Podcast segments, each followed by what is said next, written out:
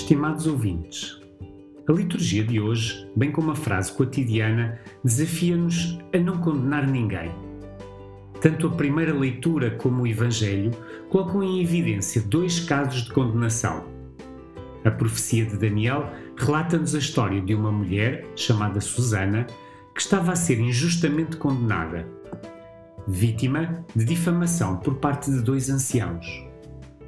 Diante de tal condenação, o jovem Daniel gritou no meio da multidão: Sois tão insensatos, ó filhos de Israel, que sem julgamento nem conhecimento claro dos factos, condenais uma filha de Israel? Voltaram ao tribunal, onde foram interrogados por Daniel, que os desmascarou e salvou a vida daquela mulher. O evangelista João evidencia, por um lado, a atitude condenatória da parte dos fariseus, justificando com a lei a sua falta de amor. E por outro lado, a misericórdia de Jesus para com a humanidade pecadora.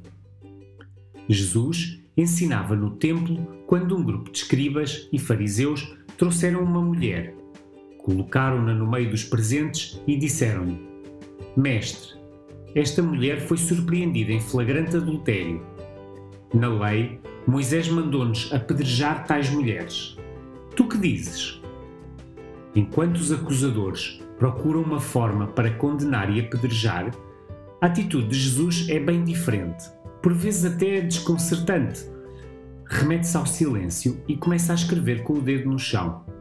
A insistência condenatória por parte dos escribas e fariseus leva Jesus a responder-lhes: Quem dentre vós estiver sem pecado, atira a primeira pedra. Continua o evangelista. Eles, porém, quando ouviram tais palavras, foram saindo um após o outro, a começar pelos mais velhos. Partindo deste Evangelho, gostaria de realçar três pontos. O primeiro, condenar e apedrejar. O segundo, silêncio e atitude de amor de Jesus. Terceiro, ter consciência das nossas imperfeições. Como escutamos no relato do Evangelho, os fariseus que trazem a mulher junto de Jesus procuram justificar que o comportamento dela devia ter como condenação o apedrejamento.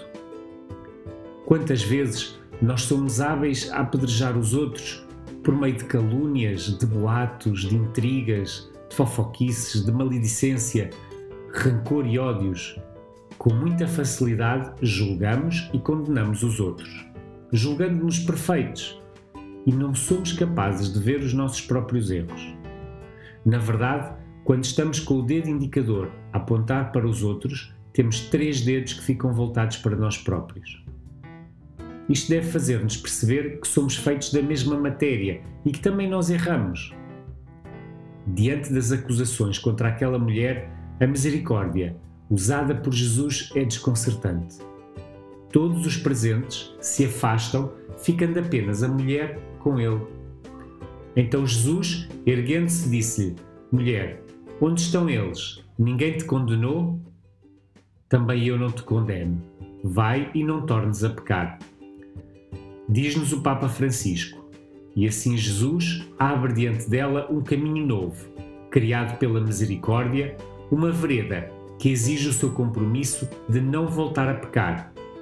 Trata-se de um convite válido para cada um de nós. Quando nos perdoa, Jesus abre-nos sempre um caminho novo para irmos em frente. Portanto, sempre que nos depararmos com uma situação difícil ou diante de uma pessoa complicada, procuremos que o nosso julgamento não seja de condenação, mas que seja pautado pelo amor, tal como o amor de mãe que está sempre pronto a proteger o seu filho, mesmo que este seja delinquente. O coração de mãe perdoa sempre, sempre. Sobre o amor maternal da mãe Chiara, diz-nos num seu escrito: Uma mãe acolhe sempre, ajuda sempre, espera sempre, cobre tudo. Uma mãe perdoa tudo ao seu filho, mesmo se ele fosse um delinquente, um terrorista. De facto, o amor de uma mãe é muito semelhante à caridade de Cristo, de que fala São Paulo. Se nós tivermos o coração de uma mãe, ou mais precisamente, se nos propusermos ter o coração da mãe, por excelência, Maria, estaremos prontos a amar em todas as circunstâncias.